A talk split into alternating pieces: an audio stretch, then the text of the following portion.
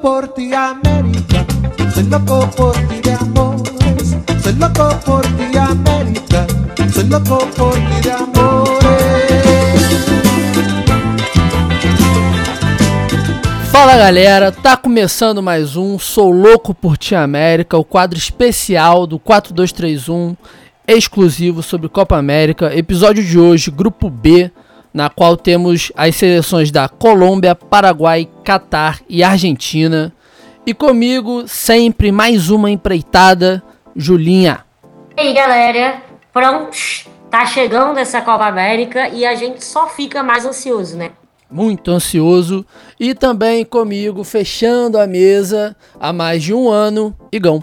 Ai, ai, ai. Ô, Vitor, esse podcast, ele tá alcançando escalas que eu nunca imaginei que alcançaria. Inacreditável. A gente, essa semana, a semana foi incrível. A gente teve. Inacreditável. A gente teve Ana Thaís recomendando a gente no Inacreditável. Vida de Jornalista. Que é isso. É, é, é- é um megazord de, de referências. E aí, Doideira. ontem. É uma, é uma referência metalinguística até. E aí, ontem, ninguém mais, ninguém menos que Leandro e a mim nos seguiu no Twitter. Então. Se você que escuta esse podcast, você ainda não segue o 4231 nas redes sociais, ô meu amigo, você tá de brincadeira, problema é né? Você tá de brincadeira. É. Mas vamos lá, vamos lá, que esse grupo. Esse grupo tá bom, tá animado. É, tirando o Catar, né, Vitor? Cara, o Qatar pode surpreender. E isso pode ser positivo ou não, né? Depende sempre do ponto de vista. Mas, como o Igor já disse, sigam a gente nas redes sociais, 4231, Facebook, nem tanto, Twitter, Instagram, onde mais você quiser procurar. É, tamo lá com a nossa Liga do Cartola, lembrando que junho o, tem muito menos rodadas, né? Então fica cada vez mais fácil de ter a sua voz, querido áudio espectador, para participar aqui com a gente. Se você ganhar um mês, óbvio, se o Roger ou o Marcos Palmeira deixarem. Marco, é Marcos Palmeira ou Marco Palmeira? Marco Palmeira. Palmeiras, né? Marco Palmeiras deixarem. E é isso. Eu queria- Tamo lá. Eu só queria dizer, Hum. porque a nossa audiência gosta muito, né? Porque que- Hum. quem, se você escuta a gente e não sabe que quem monta o meu time no Cartola é a Fernanda, minha namorada, Hum, Cada, isso, cada rodada ela tem um método de avaliação para a escalação do time dela. Por exemplo, a rodada passada foi baseado na simpatia dos atletas.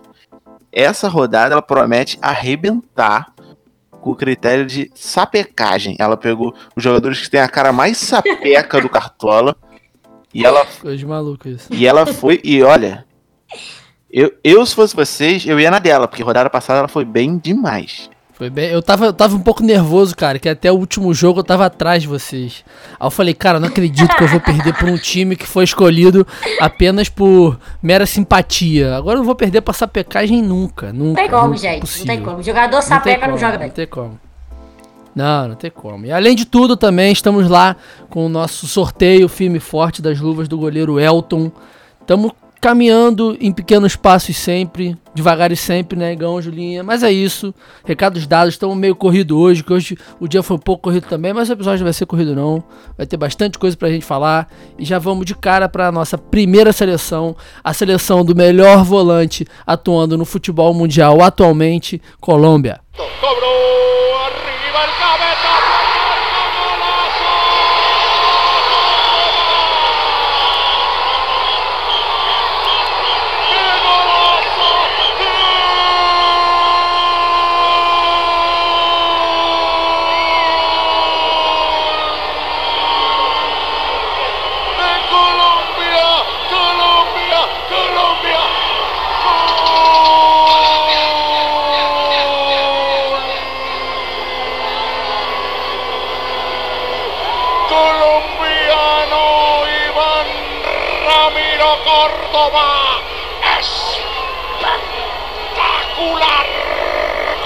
y señores. El Seleção da Colômbia, Julinha, tá, tá, teve o Julinha na real, já vou dar o bizu aqui pra todo mundo. A Julinha só recebeu baba dessa Copa América, só pegou as melhores seleções. Então assim, já dei de cara pra ela logo a Colômbia e não aceito que ela faça uma análise da seleção sem ficar pelo menos uns 3 minutos ininterruptos elogiando o Gustavo Coelar. Cara, mais, mais marmelada que o sorteio das seleções do 4-2-3-1, só o próprio sorteio da Copa América. Não foi sorteio, né? Eu que escolhi, não tem sorteio. Copa América também, deve ter sido o Brasil que escolheu os grupos, né? Porque mais baba que isso, eu não sei. Mas manda bala, Julinha. Colômbia, o que temos? A Colômbia, ela ganhou a Copa América só uma vez, em 2001, exatamente no, cam- no campeonato que ela foi sede. Ou seja, ganhou Cara, isso é louco, casa. né? Já vou interromper logo. Já vou interromper. Acho que Copa América é o campeonato que mais tem time que é campeão Sede, sede. com certeza. É bizarro. É bizarro. É, campeão em casa, né? Delicinha, todo mundo quer. Era o nosso sonho, mas é difícil. Foi vice em 75, mas chega bastante às semifinais. Já chegou a seis semifinais. Então tá bem presente, estava nas duas últimas Copas.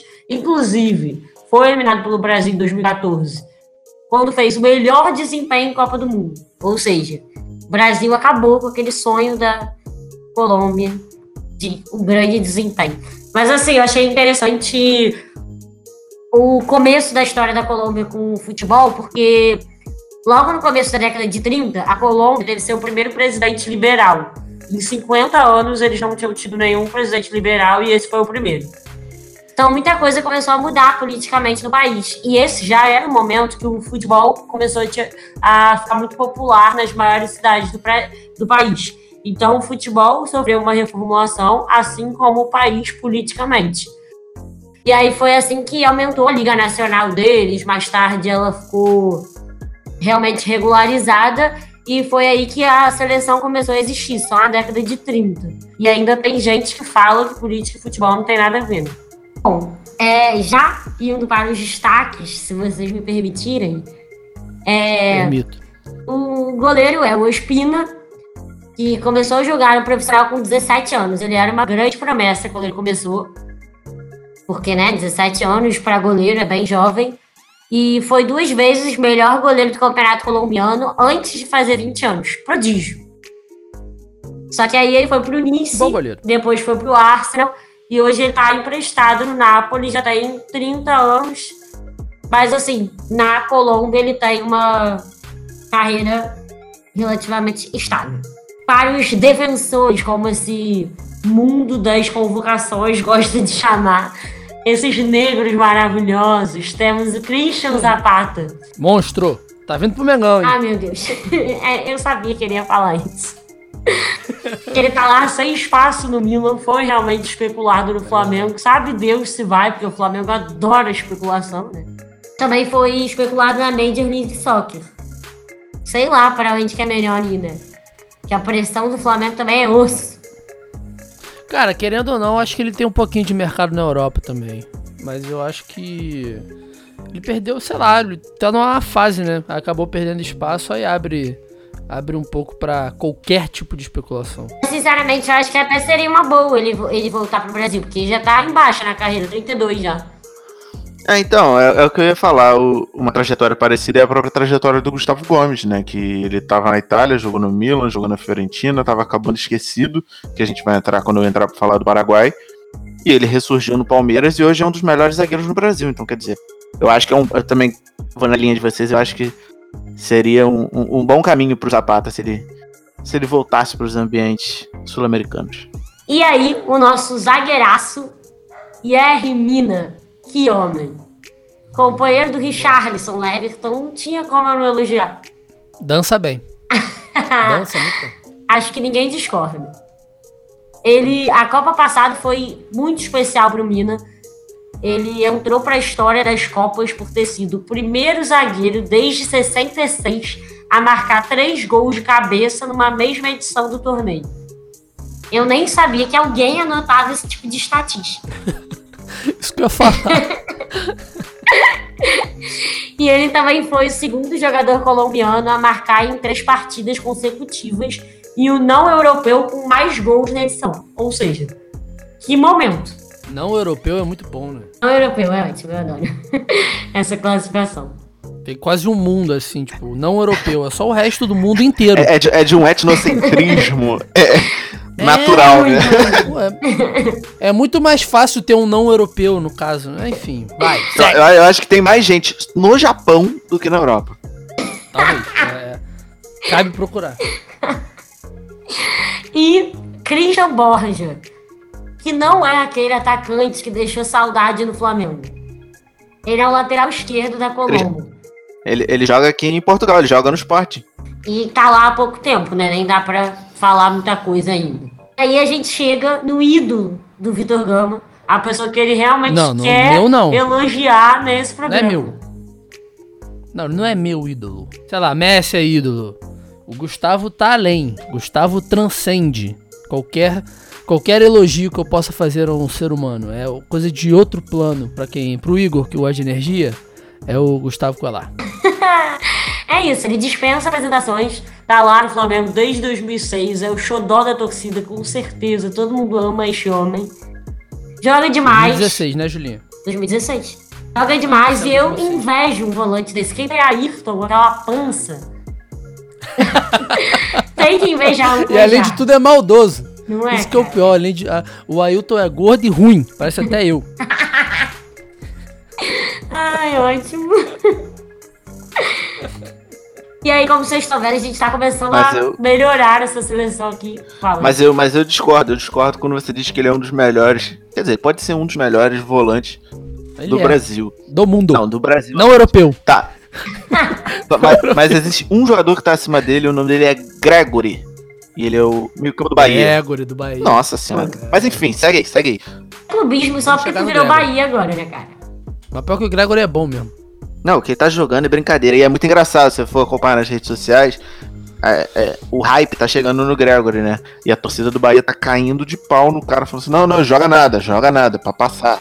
pra passar, não, tá certo, tá com razão. Mas ele foi, tá com ele foi o. Ele foi o jogador com mais desarme do brasileiro no ano passado, pô. Gregory é pico.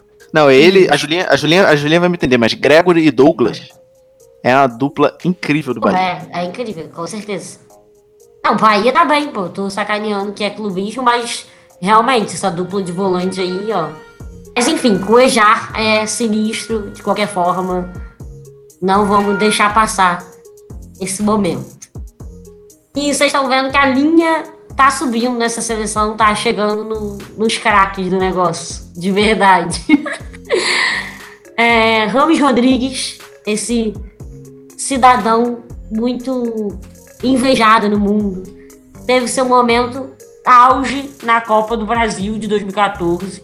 Acabou de ser liberado pelo Bayern. Vamos ver que estava lá emprestado pelo Real Madrid. Vamos ver quem é que vai dar a proposta e, enfim, tá livre. Ele ainda tem contrato com o Real Madrid, mas está livre para o mercado para negociar. Eu acredito que ele tem muito futebol para jogar sempre. Fez uma temporada É, boa esqui- no Bayern, em 17, É 18. esquisito isso, né? Então, eu, eu vou muito na linha do, do nosso amigo Gabriel Correia, vulgo Coquinha, que fez um tweet recentemente, Porquinha. falando que, que é bizarro, né? Um jogador que produz no mínimo 25 gols por temporada, ele não pode ser tratado como James Rodrigues é tratado. James não, Rames Rodrigues é tratado.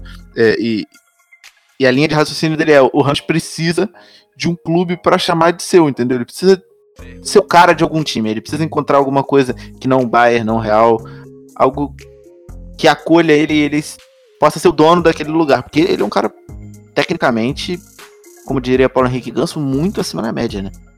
Exatamente. Eu acho que ele ainda tinha até espaço lá.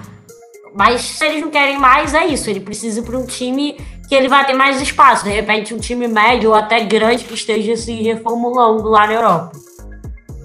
E- essa definição realmente foi muito boa do Gabriel. É um time para chamar de seu. Foi muito bom.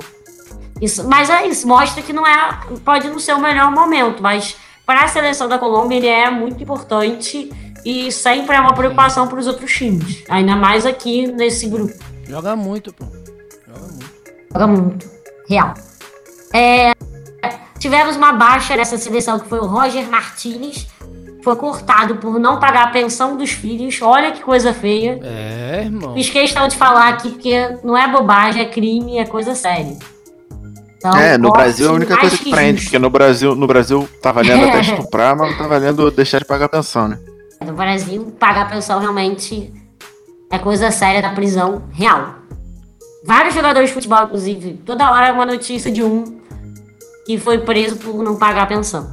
E o primo do zagueiro Christian Zapata é o Duvan Zapata, que é um dos pontos mais importantes desse jogador, é o fato de ser primo do Christian Zapata. Ele joga hoje no O Atalanta. né? Ele joga lá no Atalanta. São é, 23 gols em 37 jogos na Série A do italiano, então uma ótima média. Ainda mais nos pontos corridos. E na seleção são oito jogos, mais nenhum gol. Então acho que esse é o momento de mudar isso.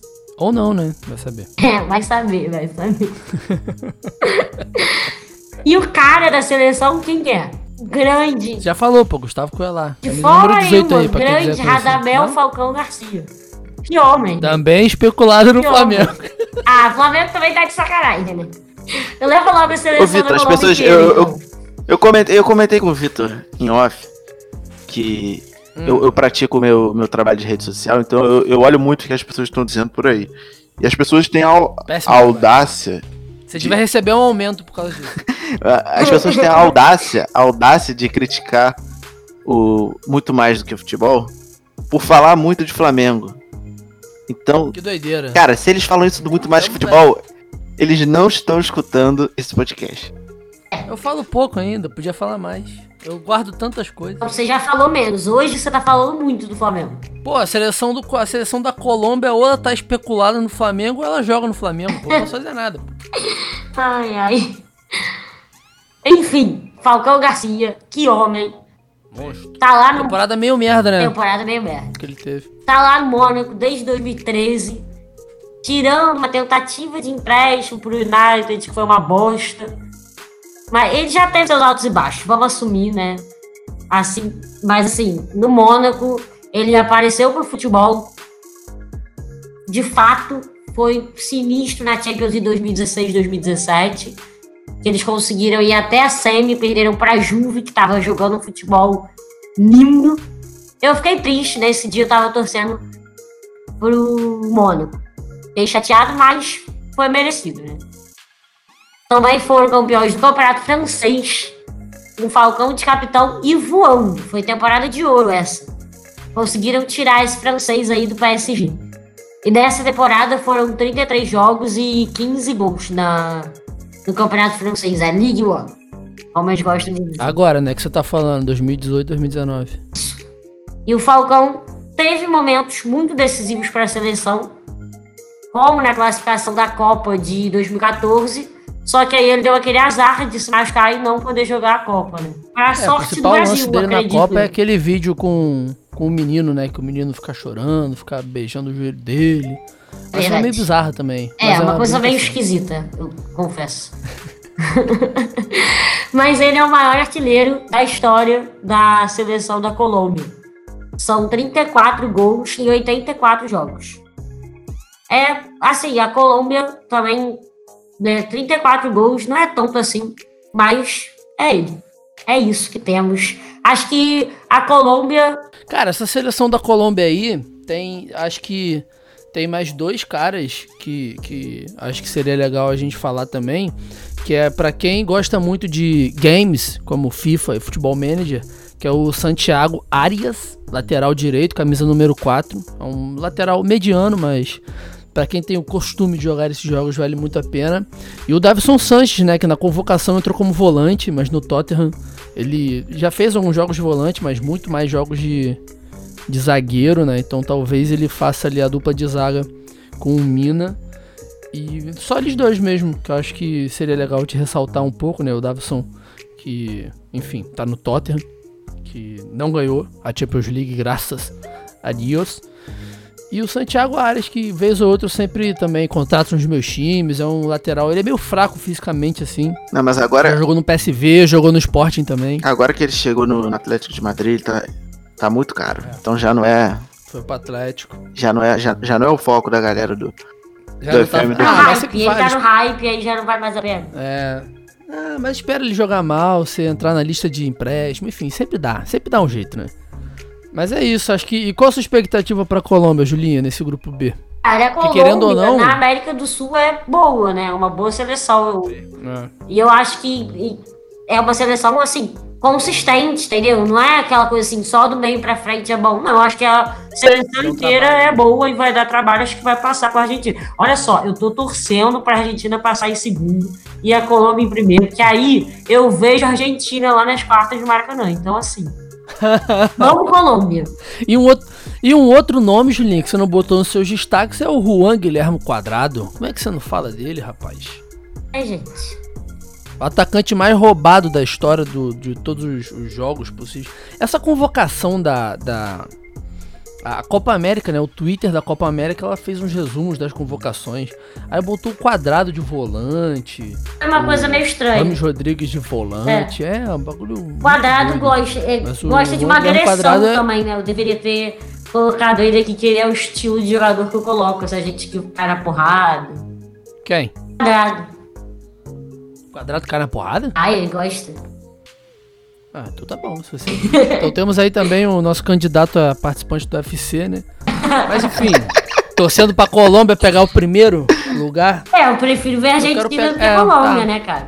Tá, eu não sei se dá Porque muito assim, eu queria torcer pro. Brasil ficar em segundo pra eu ver o Brasil, mas aí, porra, o grupo do Brasil é muito ruim, o Brasil não vai ficar em segundo. É muito. Se o Brasil ficar em segundo, eu choro, no caso, porque, porra, nesse time, nesse grupo. É, mas a- o- a- foi uma boa convocação, assim. Acho que não ficou faltando ninguém também. Acho que todos os caras que, que pelo menos, que eu acompanho, né? O próprio Vilmar Barrios, que tava no Boca na Libertadores da temporada passada, fui pro Zenit lá na Rússia. É um baita do volante também, o Edinho Cardona, enfim. A seleção tem diversos nomes muito bons, assim, não são cracassos de bola, mas são caras que estão todos ou adaptados a um estilo europeu de futebol, ou já estão na Europa também. Vale muito a pena parar pra ver a Colômbia de pertinho. Quase dá pra eu falar toda a convocação, porque É, pô. É. O Luiz Muriel, É bom, junto com é o. Radamel Falcão, o, o Duvan Zapata também. São eu todos acho, eu, eu acho que o que vale mais a gente prestar atenção na Colômbia é que a Colômbia vem fazendo boas Copas do Mundo, entendeu? Eu acho que a Colômbia ela tá amadurecendo como uma seleção, sabe? A Colômbia fez uma Copa do Mundo 2014 muito boa, a Copa de 2018 muito boa, e são praticamente os mesmos jogadores, é, com uma ou outra diferença. Então, os caras estão se acostumando a jogar junto, eles têm um estilo de jogo muito, muito clássico. Eu acho o Carlos Queiroz um excelente técnico. A gente falou aqui no Falando Russo na época. O time do Irã jogava muito, Falamos? muito, muito certinho. O Irã Ah, surpreendeu demais, cara. Irã, que isso, na Copa o Irã surpreendeu demais. A gente não ficou, é um a gente não ficou elogiando, não. Não, a gente não ficou elogiando tanto Irã assim, não. Mentira. O Igor tá mentindo. O grupo do Irã era o grupo da Espanha, né? Impossível ter é. elogiado o Irã. Eu elogiei a Espanha, isso eu lembro muito bem. Ah, é, você o ficou a. Espanha, você quer dizer. Tudo bem. Não, Vitor, o que eu tô dizendo não na fase de grupos. Depois que a Copa do Mundo co- continuou, o Irã. Acabou? Não, depois que ela continuou na fase dos jogos. Depois que acabou é fácil elogiar, né? Depois que entrou na fase, na fase do, do vamos ver na Copa do Mundo, o Irã começou a jogar um futebol muito, muito agradável de se ver, tanto que quase se classificou. Isso. É, sim. É, é verdade, eu concordo muito com tudo que o Igor falou, é, fora a zoeira aqui. Eu concordo, é uma seleção que tá amadurecendo, com certeza. Então, fechamos Colômbia, nossa queridíssima Colômbia, primeira seleção aqui do grupo B. E vamos para a segunda seleção, Paraguai. Vamos Paraguay, cayendo se le pega, corre Topo, traslada el balón, está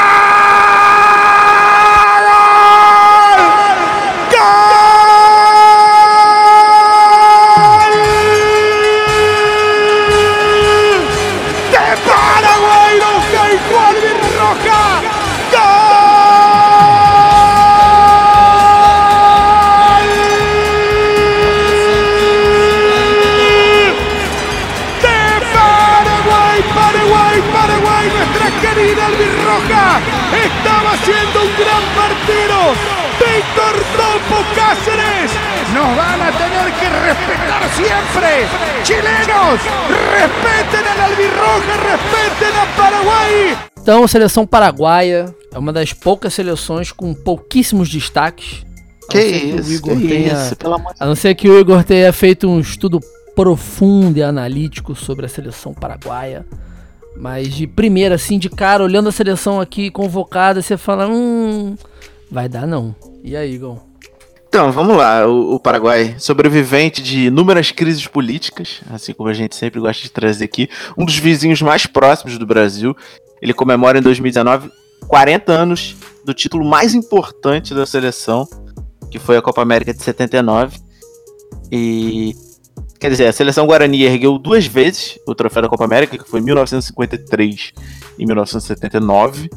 Essa de 79 tem um fato curioso que eles foram campeões e eles entram na história da Copa América com uma seleção campeã com mais atletas convocados, foram 32 atletas levados para essa Copa América. E ao lado desses dois títulos da Copa América tem a medalha de prata olímpica em Atenas 2004. Essas são as maiores conquistas da seleção paraguaia. O país sediou a competição sul-americana apenas uma vez em toda a sua história e diferente da Colômbia e dos outros casos que a gente falou, eles não ganharam, porque a 39 edição da Copa América aconteceu em 99, na qual o Brasil de Vanderlei Luxemburgo se sagrou campeão, aplicando um belíssimo 3 a 0 no Uruguai, com a campanha de 100% de aproveitamento, quer dizer, Vanderlei ganhou os seis jogos disputados. Nessa mesma edição, o Paraguai se classificou como o primeiro colocado do grupo com 7 pontos, porém na fase seguinte eles deram o azar de pegar o finalista Uruguai, e aí foram, acabaram sendo eliminados. É, no histórico total da competição, o Paraguai tem total de dois títulos da Copa América, seis vice-campeonatos, sete medalhas de bronze e ficou sete vezes em quarto lugar. No ranking da Copa América, que eu comentei aqui no episódio anterior, a seleção Guarani ocupa a quarta colocação, atrás apenas de Argentina, Uruguai e Brasil. Com um total de 36 participações, 168 jogos disputados, 62 vitórias, 39 empates e 67 derrotas, é, somando um total de 225 pontos. Isso quer dizer 107 pontos a menos que o Brasil, que é o terceiro colocado. É, eu discordo um pouco do Vitor, mas vale ressaltar aqui que de tudo que eu falei, eu, eu resumiria da seguinte forma: que podemos classificar o Paraguai como a quarta força da competição. E isso quer dizer que os corintianos que nos escutam sabem muito bem do que eu tô falando, do que acontece quando você é considerado a quarta força de um campeonato. O que acontece? Não sei. Ah, eles foram campeões brasileiros, né? Ou foi campeão paulista? Campeão paulista e brasileiro. E brasileiro. Exato. A força foi forçação de barra, né? Mas, Muita mas- força, é muita força. não, mas nos Nem números tem são. de força. Nos números são, nos números eles são o quarto colocado. Números são. É, é, eu tenho que Tô dar, falando do Corinthians, ô do, ô doido. eu tenho que dar de, de Rogério Senna aqui e me pegar os números. Finge, finge, então finge, vai. Mas vamos lá, já, já, que a gente citou Rogério Senna, quem é o técnico da seleção do Paraguai? O técnico é o argentino. Eduardo Toto Berizzo. Começou a carreira como auxiliar técnico de ninguém mais, ninguém menos que Marcelo Bielsa na seleção chilena. Ele liderou clubes como Estudiantes de La Plata, Celta de Vigo, que foi o seu trabalho mais longo e mais marcante na carreira, o Sevilha e o Atlético de Bilbao, que é o trabalho mais recente dele. Porém, treinador assumiu o cargo dia 22 de fevereiro desse ano. Isso quer dizer que ele vem para a Copa América com apenas dois jogos disputados na frente do comando técnico dos Albirrojos, como são conhecidos. Eles perderam de 1 a 0 pro Peru com um gol do Cueva aos 4 minutos do primeiro tempo. E ontem, quer dizer, ontem pra você pode ser qualquer dia, mas ontem pra gente foi ontem mesmo. eles, ele- eles empataram com Honduras. E eu vou trazer um debate aqui pra mesa. É, eu já antecipo antes da gente entrar no- no- nos convocados. No jogo de ontem, uma coisa que não fez nenhum sentido pra mim. Eu assisti os melhores momentos. É, um dos jogadores. O, o Paraguai foi pra esses jogos de preparação da Copa América. E eles levaram Angel Romero. Angel Romero, pra quem não sabe, o maior artilheiro da história da, da Arena Corinthians. Ele, que é irmão do Oscar Romero, que foi convocado e o Angel não. Mas o Angel estava com esse elenco, que estava até ontem disputando esses jogos. Só que ele não foi convocado. Até aí tudo bem, porque o Angel Romero não está jogando desde 2018. Porque ele tá com um problema lá no Corinthians, que ninguém quer renovar com ele. E ele não tá jogando. E aí faz todo sentido. A gente comentou aqui que jogador que não joga não faz sentido tá na seleção. Mas ele tava nesse jogo de preparação. Até então estranho. Mas e se eu falar pra vocês que no jogo de ontem ele entrou em campo? Qual é o sentido disso? Num jogo de preparação de Copa do Mundo, um cara que não. De Copa do Mundo, de Copa América, Copa América. de Copa América, um cara que não vai pra competição, entra num jogo teste e o irmão, que vai pra Copa América, não entrou. É só no Às Paraguai. vezes eles trocaram e você não viu, pô. Só no Paraguai que acontece isso. Essa é a verdade. Pô, você tava falando do Beritzo, cara. Aquele Celta de Vigo dele era pica, negão. Exato, Tava muito exato. bonito. Não, é- João Guidetti, Dani Vaz, caralho. Ele, ele é um bom técnico, só que ele tem muito pouco tempo de trabalho, né, cara? dois jogos pra jogar uma competição como a Copa América, mas É, no Sevilha ele deu uma cagada também, porque ele também ele entra no Sevilha no lugar do Naim Emery, né, cara? E aí é foda. O maluco Exato. acabar de ser tricampeão da, da, da UEFA, aí é complicado. Então, as principais ausências do Paraguai para essa Copa América. Uma é uma ausência, duas na verdade, o Vitor vai sentir muito. O seu destaque é a ausência. Não, então, eu vou começar com as ausências, porque eu acho que as ausências são muito marcantes para a seleção do Paraguai. Ti- você, quer, você quer me convencer que um time que o principal destaque são as ausências é a quarta força da América. Não, calma, calma, calma, calma, porque eu ainda não cheguei no meu destaque, que é um jogador que vem de lesão e não tem nenhum gol pela seleção. Mas calma, a gente vai chegar lá. É, Tá. As principais ausências. A primeira que você vai sentir muito, que é um cara queridíssimo, como o Vitor disse, por todos nós que praticamos os esportes, de preferência o FIFA e o FM, Hector Villalba, do Atlanta United. Não, É, Hector Villalba. Não vai- Puta, ele tá machucado? é, ele se machucou há poucos jogos. É, acho que foi há um, cerca de um mês atrás. Ele perdeu os três últimos jogos do, do campeonato americano. E vai ficar de fora da Cara, competição. do, hum. Mas diga, no FM14 ele era um demônio, meu irmão. Ele era do São Lourenço ainda. Puta que pariu, o maluco era um demônio. É, eita, nós. é um atleta de 26 anos, né? Que fez parte desse Atlanta, que foi campeão ano passado, junto com José Martinez. Outra ausência que o Vitor vai sentir muito é de Robert Pires da Mota, jogador de 24 anos do Flamengo, ficou de fora da lista oficial, ele estava na pré-lista. Cara, rolou um papo que ele recusou aí, sabia? Ele recusou. Mas não sei. É, eu não sei a veracidade desses fatos, não, mas rolou um papo, tipo. É, eu não sei se foi pra. pra. pra Copa América ou se foi pra algum amistoso. Existe muito disse me disse, pelo que eu pesquisei aqui dos- das coisas. Por exemplo, próximo- a próxima ausência é de Antônio Sanabria, que é o jogador de 23 anos, também vai ficar de fora da Copa América, muito devido. O, o Sanabria ele, ele fez a base inteira do Barcelona, então quer dizer, é, ele hoje pertence ao Bet. Só que essa última temporada ele foi emprestado pro Genoa. Ele fez só 15 jogos e marcou 3 gols, mas ele é, é um, o grande futuro da seleção paraguaia, que ele tem só 23 anos, ficou de fora. E a principal ausência é, acredite se quiser, Roque Santa Cruz, o veteranaço de 37 anos Mortal. de 37 anos. Ele ficou de fora, ele estava na lista dos 40 nomes possíveis para ir para a Copa América.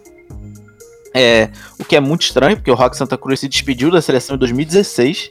Só que, por incrível que pareça, ele é o atual, ele com o time dele é o atual campeão do torneio de Apertura.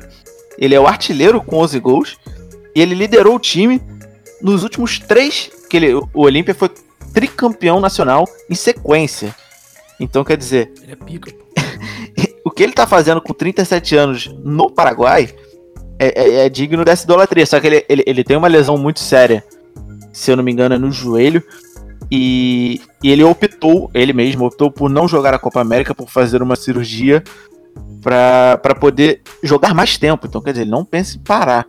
E ele tem 37 anos. Ele falou: se ele jogasse a Copa América, isso ia prejudicar o desempenho dele mais pra frente. Ele quer estender mais a carreira dele. É, Esse cara é muito absurdo. Não tem, é até difícil fazer uma comparação com algum outro jogador. Porque como é que, como é que funciona isso, cara, com 37 anos, jogando plenamente?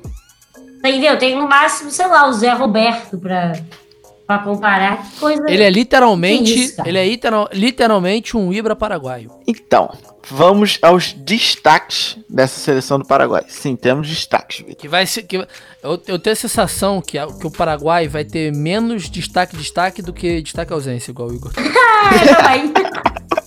Vamos lá. O primeiro é Gatito Fernandes, óbvio, goleiraço do Botafogo. E Hino. um, do- um- um- um dos pontos fortes pra mim desse time é a dupla de zaga, que na verdade não é a dupla de zaga titular na cabeça do técnico, mas pra mim seria a Uhum. dupla de zaga ideal, que seria Fabiano Balbuena e Gustavo Gomes. Monstro. Então, quer dizer, era, era uma excelente dupla de zaga.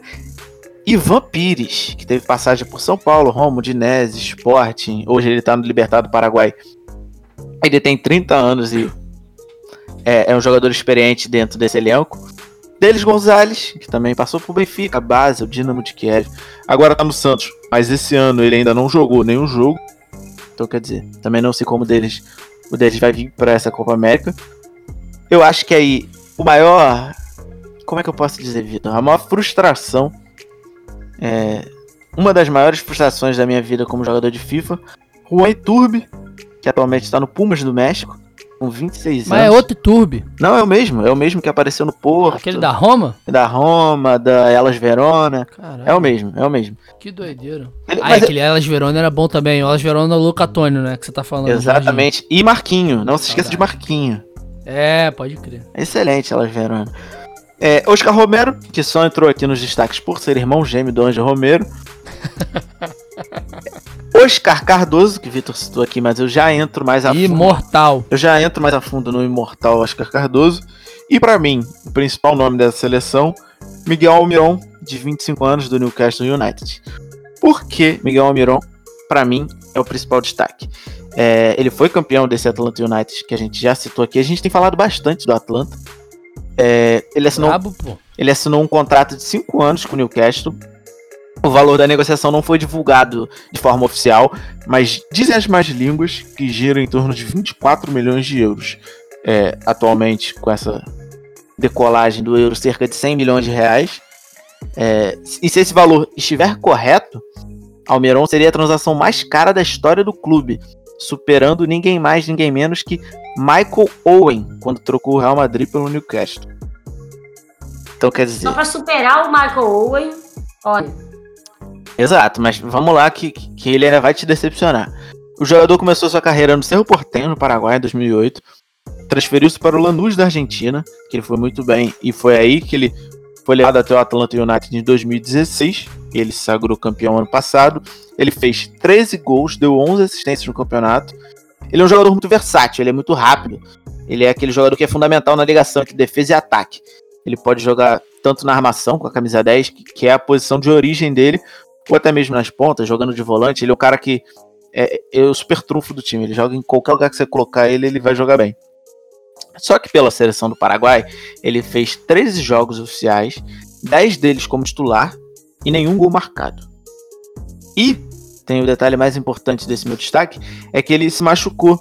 Ele machucou a coxa três dias antes do, do final do campeonato inglês. E ainda não jogou nenhuma partida e ninguém sabe como ele vai chegar para disputar a Copa América.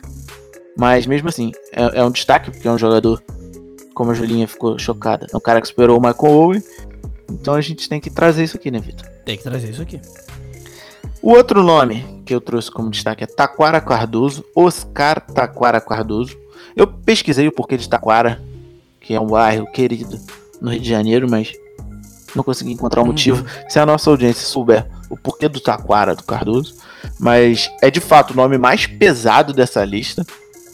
Ele é o único remanescente dos jogadores da saudosa Copa do Mundo 2010 do Paraguai, que eles fizeram uma campanha fantástica até esbarrarem com a Espanha, que saiu campeã, e perderam apenas de 1 a 0. É, Oscar Taquara Cardoso é apenas o maior artilheiro, o maior estrangeiro a marcar gols pelo Benfica. E no clube. Não europeu. É, não europeu, consequentemente. É, o nono maior jogador da história do Benfica, na artilharia. Ele fez 172 gols em 7 anos de clube. E mesmo com 36 anos de idade, ele vive um excelente momento no Libertado Paraguai. É, eu citei aqui no episódio anterior que eu até fiz, com um pouco de delay, mas fiz, de botar os lances que eu gosto lá no grupo. Um desses lances é o gol de trás do meio de campo na Libertadores desse ano que o Taquara fez. É, na Libertadores ele tá com 4 gols. É, ele briga pela artilharia tanto da Libertadores quanto do Campeonato Nacional. Então quer dizer, foi ele que fez o gol ontem contra Honduras também de pênalti, batendo com maestria. É, é, é, são os meus destaques dentro de campo do Paraguai, Vitor.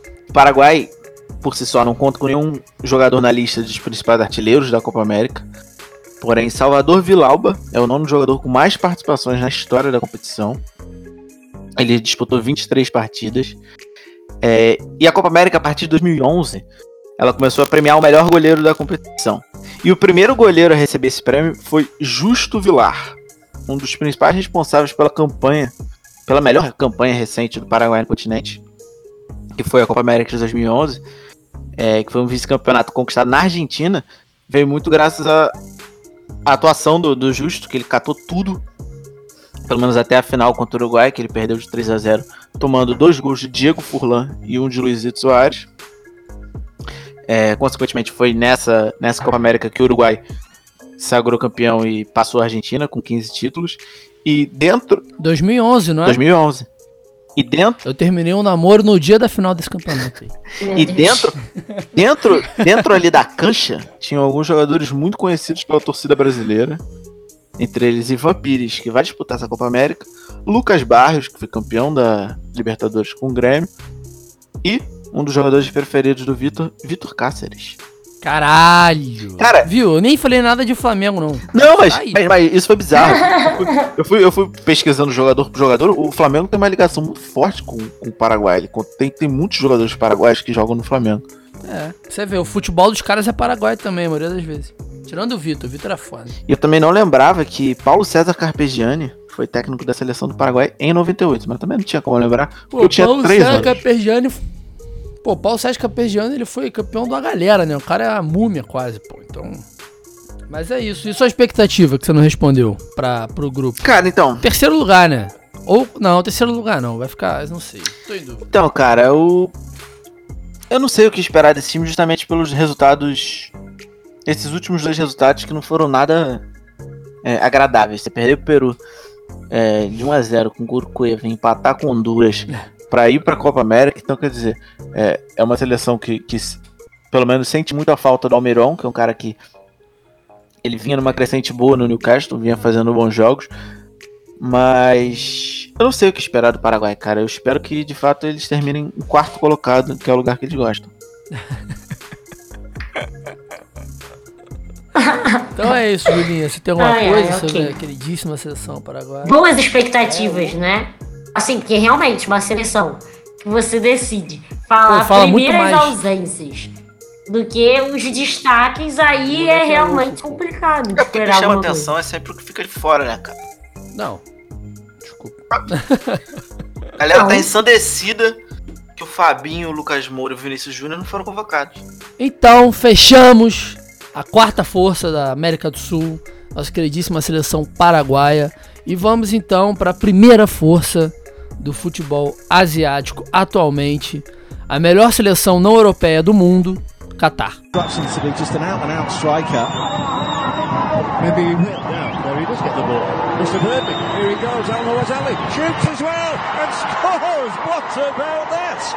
Well, I told you. You never rule him out. ruthless finish. Look, just drops in between the lines there. And then they back off, back off. Ismail Ahmed has to take a lot of the responsibility. Once you allow him to the edge of the 18 yard box, he just curls this, sends it out far of the, of the post and brings it back in. Knows where the goal is, doesn't even have a look. Look at that ball just bringing itself back. Seleção do Catar, né? A galera já deve estar pelo menos um pouco mais acostumada, porque teve um amistoso com o Brasil na quarta-feira. E assim, o, o, o que. O ponto positivo e o ponto negativo do, do Qatar meio que foram mostrados todos naquele jogo, assim, porque quem, quem prestou um pouquinho mais de atenção viu que quando. quando. Eu vou falar primeiro desse jogo, né? Que é o mais recente, depois eu já pego um histórico melhorzinho. Quem viu o jogo viu que o Qatar defende com uma linha ali de cinco jogadores, três no meio e dois no ataque. E aí essas seleções, como o Brasil, a própria Colômbia, Argentina, Chile, Uruguai, Peru, elas provavelmente vão se montar igual o Brasil se montou. Vão povoar ali o meio campo, que vão ter menos jogadores. E, cara, jogada lateral, jogada lateral, jogada lateral. Mas, um, um dos meus medos do jogo do Catar em relação à seleção brasileira era ficar aquele aquela retranca, né, feiosa, os caras bicando pra cima. E o Qatar tentou jogar, né, cara? Óbvio que não dá nem pra comparar a qualidade dos jogadores com a seleção brasileira, mas o Qatar tentou jogar, tentava mais saídas de bola. Eles têm muita muita jogada trabalhada pro Almoez ali, que é o atacante deles, é referência no ataque, que é um, é um, um atacante Eu fiquei impressionada com essa linha de 5, falando sinceramente. Porque o negócio, assim, tipo, tudo bem, o Brasil ganhou de 2 a 0 suave, mas, cara, é um negócio que tem tudo pra dar certo. É, entendeu? então, Eu fiquei muito é. impressionada. É uma organização invejável, assim, os times que realmente não têm jogadores tão habilidosos deveriam pensar mais desse jeito, sabe? Ficou. É um negócio que tem tudo pra dar certo. Eu fiquei impressionado. É, porque eu até vou entrar um pouco nas características depois, mas assim, o Qatar tava tentando rodar a bola, sair jogando, enfim, às vezes quando tava pressionado, óbvio que dava um bico pra frente. Muita jogada lateral pro atacante, os dois laterais são muito fortes também, né, fisicamente.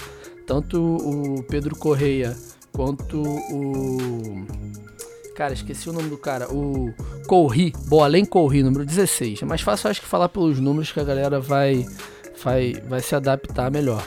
E, enfim, os dois laterais são muito fortes, muito rápidos, marcam muito bem também. Mas foi, foi um ponto positivo, cara, do jogo. Os caras conseguiram se manter fechados ali por bastante tempo, né? Foi só 2 a 0 o Brasil. O Brasil dependendo muito, né, do Daniel Alves para fazer essa jogada também ali na lateral.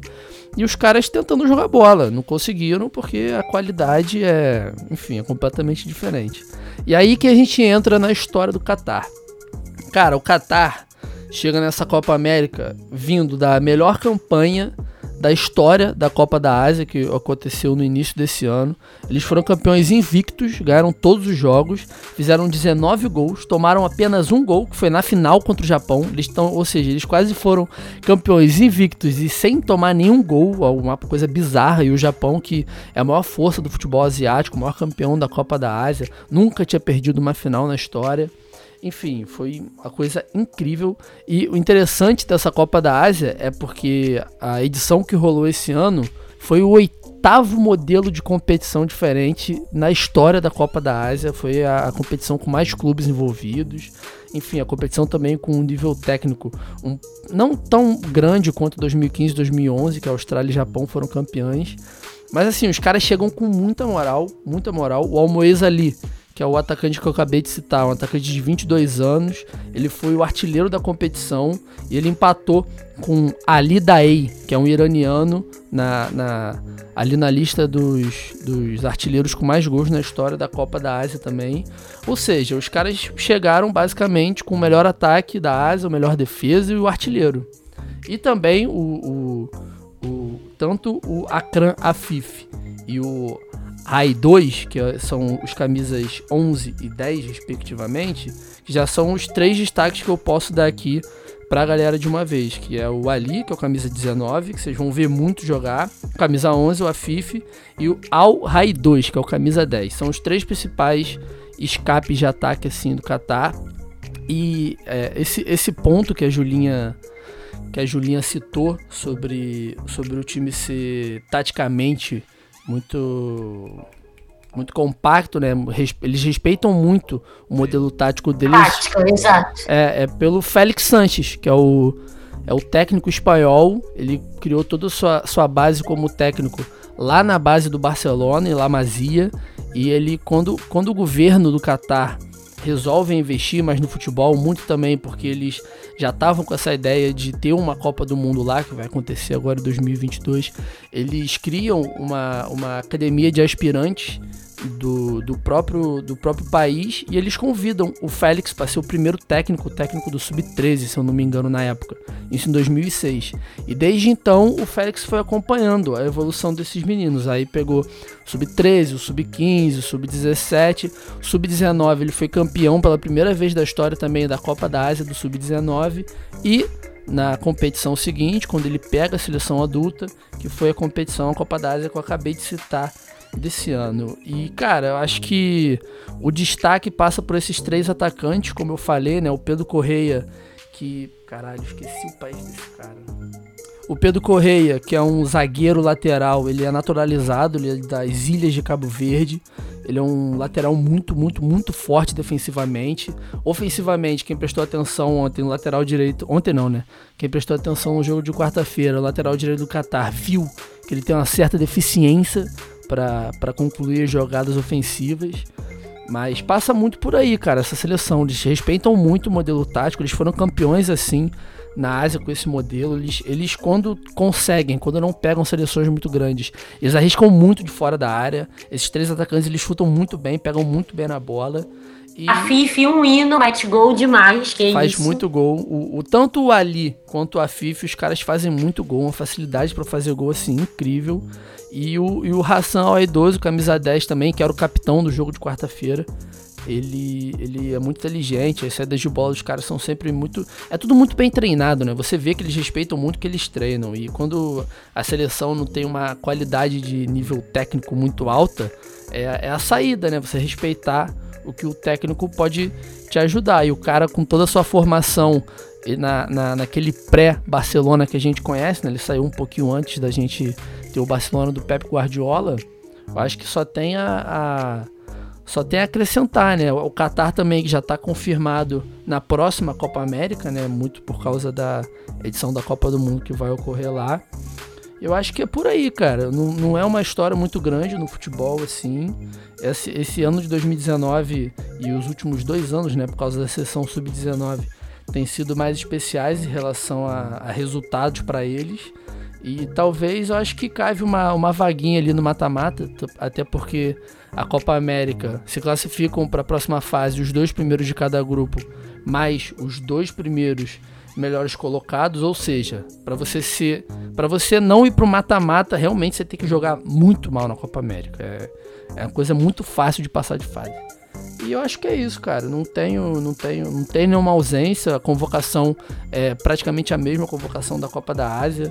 Essa questão de jogadores naturalizados, é, acho que são 8, 9 ou 10 jogadores naturalizados, é bastante ainda, né? Mas não é aquela coisa que a gente vê em outros esportes, como o handball, por exemplo, que os caras compram as nacionalidades para os jogadores do, do mundo todo. E passa por aí. Minha expectativa é essa: terceiro lugar, quiçá um segundo lugar. Torcer muito pro Qatar contra, contra a Argentina, né? Ia ser incrível. Ia ser incrível o Qatar eliminando a Argentina do, do, da fase de grupos. E é isso. É, é isso. Acho que, cara, ponto. Essas duas coisas, assim. É, deles terem algumas alguns destaques pontuais e respeitarem muito a tática são duas coisas que fazem o time meio que dar certo de acordo com as possibilidades deles. Eu acho que o, o, o grande lance da campanha do Qatar vai ser. Eles caíram no grupo mais complicado da competição, entre muitas aspas, né? Que é com a Argentina, Colômbia e Paraguai. É, exatamente, é tentar tirar ponto desses grandes, tentar tirar alguma coisa da Argentina que a Juliana vai entrar daqui a pouco. É uma seleção recheada de bons nomes, mas em questão de time, esse lance da tática, o caramba, deixa muito a desejar. É, tentar engolir alguma coisa em cima do Paraguai, eu acho que a Colômbia vai ficar mais difícil pro Qatar, mas é isso, é. É tentar fazer o deles. É. Mas dá para buscar, dá pra buscar um terceiro. Segundo, eu acho que o Vitor tá sonhando muito alto. Mas, mas um, um terceiro lugar eu acho que vai ser interessante.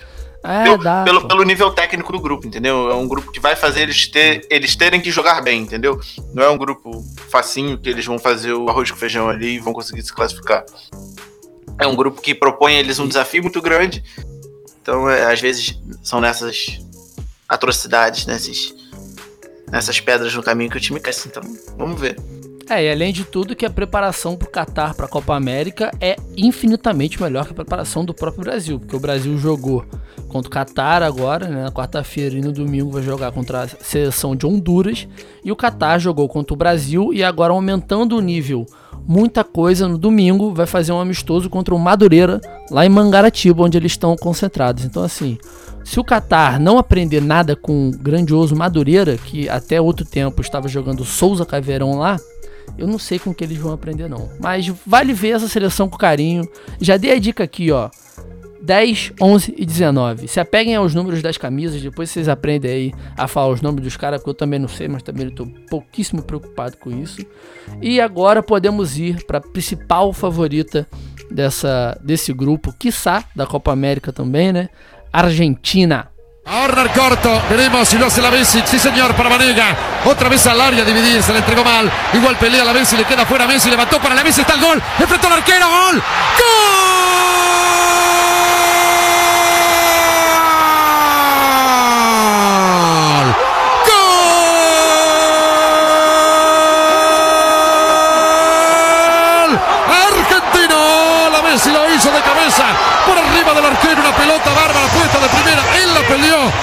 Hacia medio, entregándola para Messi.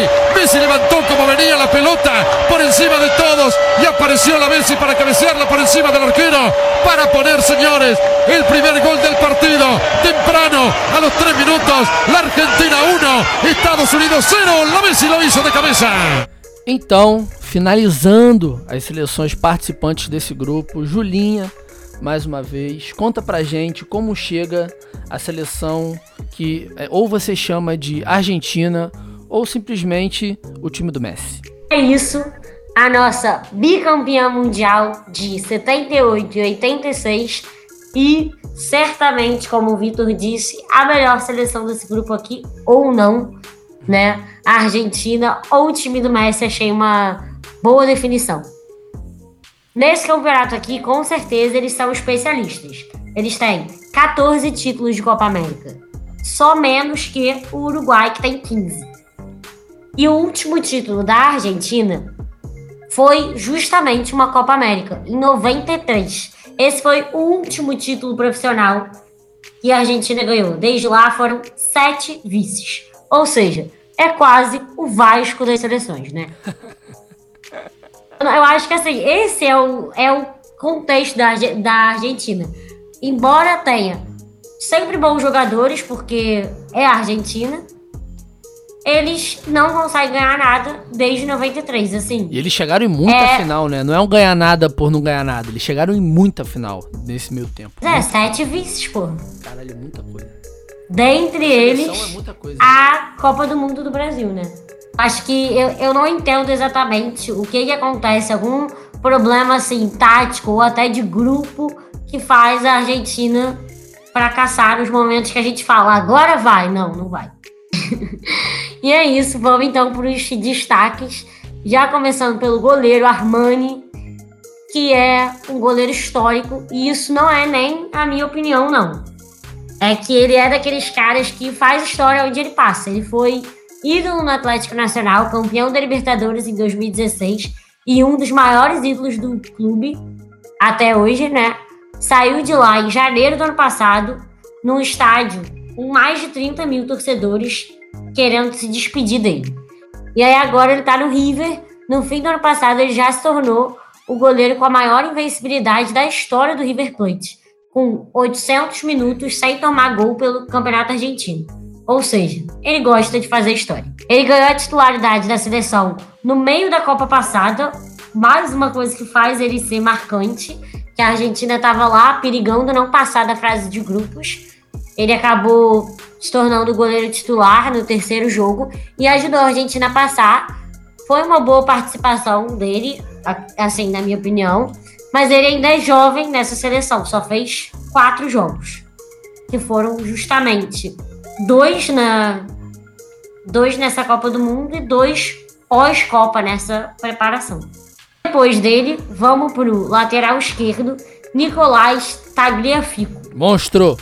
Mas nem um pouco de saudade. Monstro nesse momento. Acabou com o Flamengo. um monstro do Ajax que todo mundo sabe tem feito um dos futebols mais interessantes de se ver, né?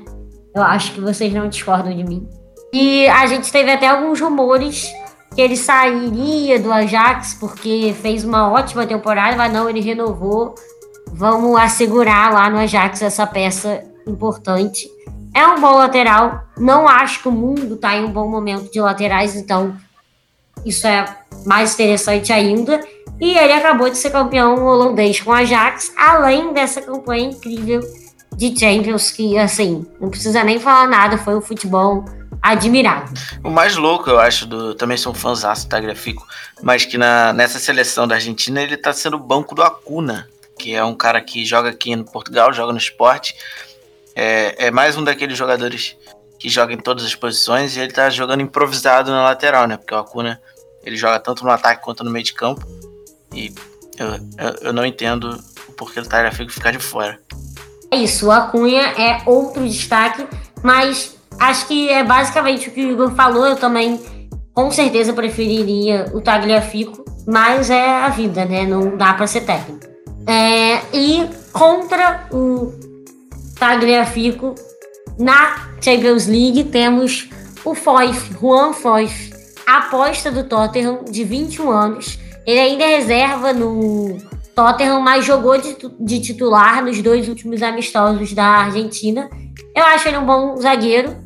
Ele jogou só 17 jogos na temporada passada, ficou nem todos foram completos, né? Ficou entrava às vezes e tal. E também só jogou dois jogos pela seleção principal, que foram justamente esses dois amistosos. Então, assim, acho que ele é uma promessa da Argentina, realmente. Só 21 anos e é um bom zagueiro.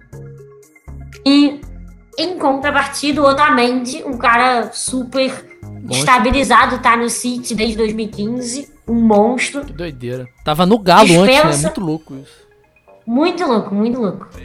E ele nem é tão novo assim para fazer essa transição, né? Foi uma coisa Cara, incrível. vocês, vocês, me, que- vocês me permitem eu exercer o meu alívio cômico nesse momento do podcast? Não, porque quando você pergunta já não é como. É porque, é porque eu, vi, eu, vi- eu vi uma piada. Ela não tem a menor graça, mas eu gostaria de fazer justamente pra gerar. Não conta Mas, mas é pra gerar vergonha alheia nas pessoas. Ai, É o momento que as pessoas. Eu já falei. Ai. Eu já falei, eu, eu gosto quando as pessoas estão no, no metrô, em algum local público, que eles ficam com vergonha de estar rindo em público. Então é, é sempre onde eu tento, eu tento encaixar a minha piada, entendeu? Você fica com vergonha de rir em público, Igor? Eu fico, eu tenho muita vergonha. Eu, tava, eu tava Cara, falando. teve um dia. Teve um dia eu tava na barca. Aí, aquela coisa de quiz up, né? Sabe aquele aplicativo de quiz? Uhum. A gente fez pra um. A gente fez, não, né? Um moleque do grupo, meu grupo de amigos, fez pra um outro amigo nosso. Cara, eu berrava de rir na barca. Eu berrava de rir. E foda-se, pô. Eu Tô rindo. Já chorei muito também. Mas rindo é suave. Eu tenho muita vergonha. Hoje eu, eu me dediquei a ouvir o. Cara, outra coisa que eu queria reclamar da Podosfera, muito mais do que futebol, e não é só futebol, eles me confundem muito na hora de passar a informação pra pessoa, porque são nomes muito parecidos. Sim! Mas hoje eu tava ouvindo o da Clara Albuquerque com o Marcelo Becker, que é o. É o. Me ajuda aí, pô. Não é só futebol. Não é só futebol. Não é só futebol. Eu tava me cagando de rir no meio da rua, porque foi um episódio sobre histórias, etc. O Fred Caldeira participou, ele contando a história que ele perdeu a mala. Etc. Cara, eu tava morrendo de rir na rua e morrendo de vergonha de estar no meio da rua. Mas voltando à minha piada, é uma piada que tem a ver até com a França é Delas, que é o programa da Julinha dentro desse podcast, que é a piada da formiga, que é o encontro entre a formiga e o Otamendi. Que o Otamendi pergunta pra formiga: Qual é o seu nome? Formiga. E você? Ota. Ota o quê? Otamendi.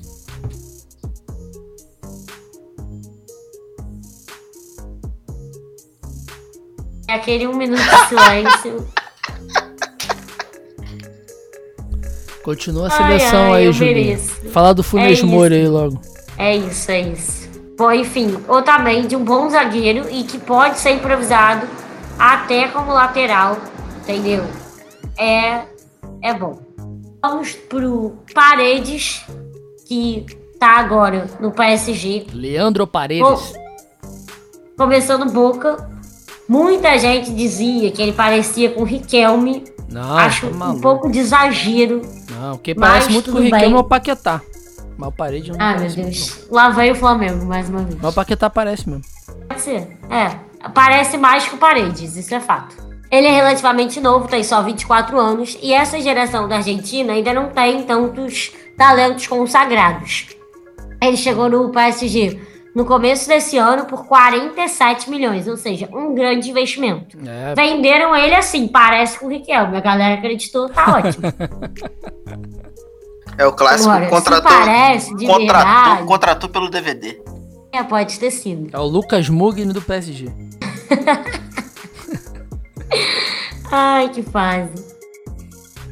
E então, o meu queridíssimo Di Maria, que é mais um desse elenco que dispensa apresentações, ele é craque.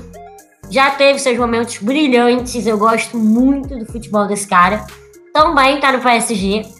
E nessa última temporada tem até um número interessante, que ele tem o mesmo número de gols e de assistências no Campeonato Francês. São 12 gols e 12 assistências. Tendo jogado 30 jogos. Então, assim, acho interessante. Quase todo jogo ele dá um gol ou uma assistência Brabo. no PSG. E ele até jogou um pouquinho no United, que assim, foi uma, meio conturbado, mas eu sentia que sempre que ele entrava, ele jogava bem. E Lo Celso, Esse sim. Esse vale a pena. Lo Celso, Lo Celso que tá sendo especulado no menor de Londres, que é o Tottenham. O Celso é brabo. exatamente. Jogou muito. Acabou jogou de receber proposta do Tottenham e eu acho ótima chance pra ir pra Premier League. Coisa ótima. muito. Joga muito. É, e o lance Jogou muito no do. bet. Até traçando um paralelo com o Tottenham, o Tottenham precisa contratar, né, cara? Porque já foram dois anos, sem, dois anos sem trazer ninguém. Eu acho que o Pochettino. Não dá pra ficar dependendo de Lucas Moura. É, e né? o Pochettino deve estar estressado já falando assim, ó, a Juventus tá me chamando. Ou vocês trazem quem eu quero, ou eu vou embora. Exatamente. E se o Pochettino for embora, aí fica difícil. E o Lo Celso é jogador do do PSG, né? Eu não sei se ele concretizou a transferência pro Betis, ele tava emprestado lá. Acho que ele foi pro Betis sim, oficial. então- É, ele, é do PS, ele é do PSG e ele foi Emprestado. emprestado pro Betis. Ah, mas eu acho que chegou a. Acho que eles venderam, né? Acho que o Betis comprou o deixa eu ver. É, o passe. Comprou, comprou. Joga comprou. Enfim, ele, eu Pagou acho que 40 milhões Ah, esse ano. Em janeiro desse ano. acabou de acabou de ser comprado pelo Betis já vai pro Tottenham. Ok. Mas assim, acho uma boa, um bom investimento pro Tottenham, que ele tem 23 anos. E bom pro Tottenham que tá precisando investir realmente em, em novos jogadores. E bom pro Lo Celso, que vai jogar na Premier League. Que é coisa melhor que isso, não tem, né? Sair do espanhol pra ir pra Premier League. Porra, coisa linda. O Julinho gosta muito da Premier League. Mas é isso, ele, Gosta muito. ele realmente vai pro Tottenham, é confirmado? Ainda é não, especulação? especulação. Especulação. especulação. E o Lo Celso, Essa época, né? o Lo Celso que surgiu no, naquele Rosário Central, né? Que, que fez a Libertadores do cacete. E Batata é muito fã desse time do Rosário Central. Revela, revela bastante, inclusive.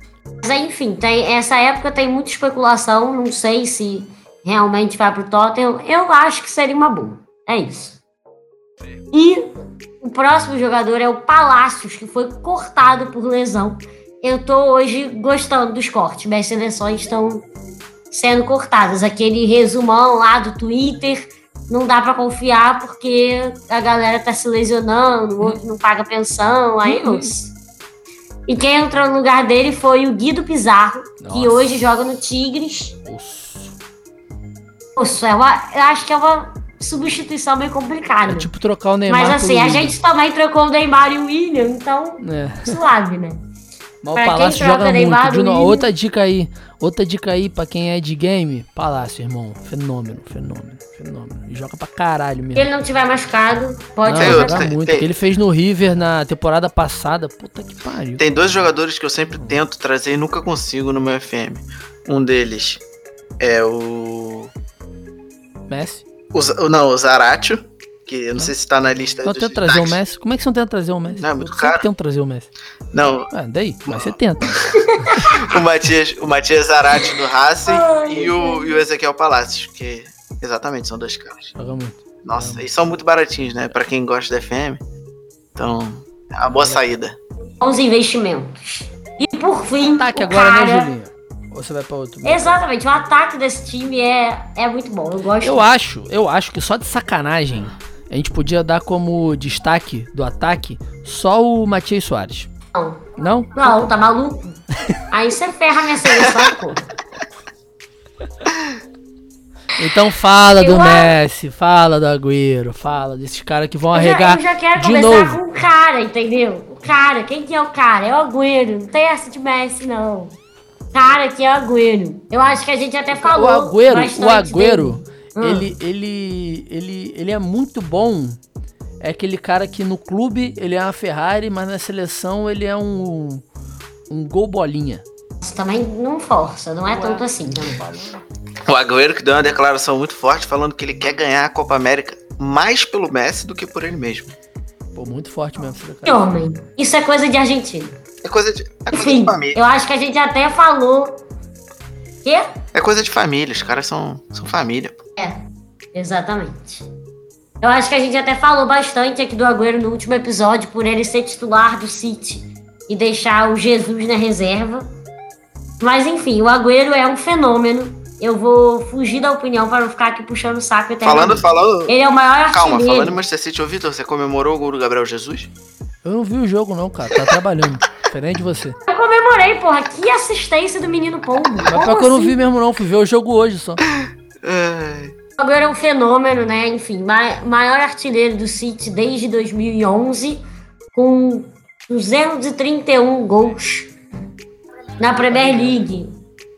Nessa última Premier League, ele fez 21 gols e deu 7 assistências em 33 jogos. Ou seja, só teve, em números, né? Só teve um jogo que ele não fez gol nem deu assistência. Coisa incrível. E na Champions foram seis gols e uma assistência em sete jogos. Ou seja, todo jogo teve gol ou assistência. O cara continua voando.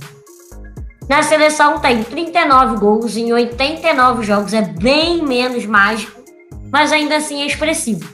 Embora o Gama queira dizer que é um gol bolinha, pô, não é tanto assim também, né, cara? Dá pra subir um pouco o nível, botar, sei lá, um Vectra.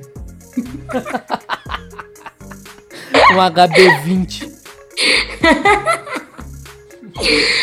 Ai, ai. Mas enfim, quem é que todo mundo tá esperando, na verdade, que nem é nada demais, imagina. É o É o. Lionel Messi. Esse senhor que fez 51 gols em 50 jogos nessa temporada, fora as 22 assistências. É o cara, o dono da classificação nas quartas da Champions contra o United. E mais dois gols incríveis na semi contra o Liverpool. Não tem como. O Messi é incontestável, ele é um EP. Não, e o que Mas foi, quando o assunto o é. que foi a declaração, o, a entrevista do Messi falando sobre os filhos dele? Eu não sei se vocês viram. Coisa fofa demais. Irmão, que irmão. isso? Nossa. Que coisa incrível, incrível. Se você não assistiu, vai lá, procura aí.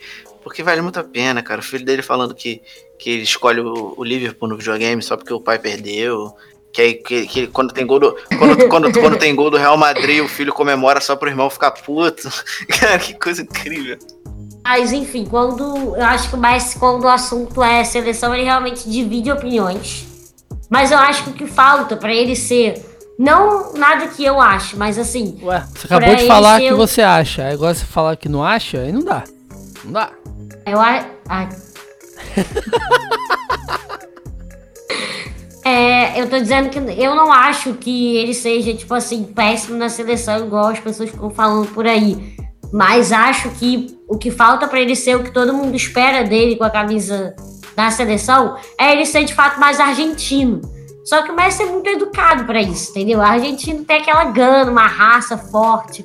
uma A Argentina é tudo bandido. Tudo bandido. É, e o Messi, Ah, o Messi não é bandido. Messi não é O bandido. Messi é tímido, ele não É. mostra aquele sangue fervendo, a Borracha fraca. na pele. Vai. Messi é borracha ele não fraca. é essa pessoa, exato, é isso aí. Isso. O Messi, o ele Messi, até... o Messi é mais gol bolinha do que o Agüero na seleção. Mentira, o Messi na seleção é bizarro. A quantidade de jogo que ele Isso, decide isso, é coisa lá. de maluco. Mas filho, não, não ganhou em 2014, que era o auge da seleção, não vai ganhar agora Não vai ganhar nunca.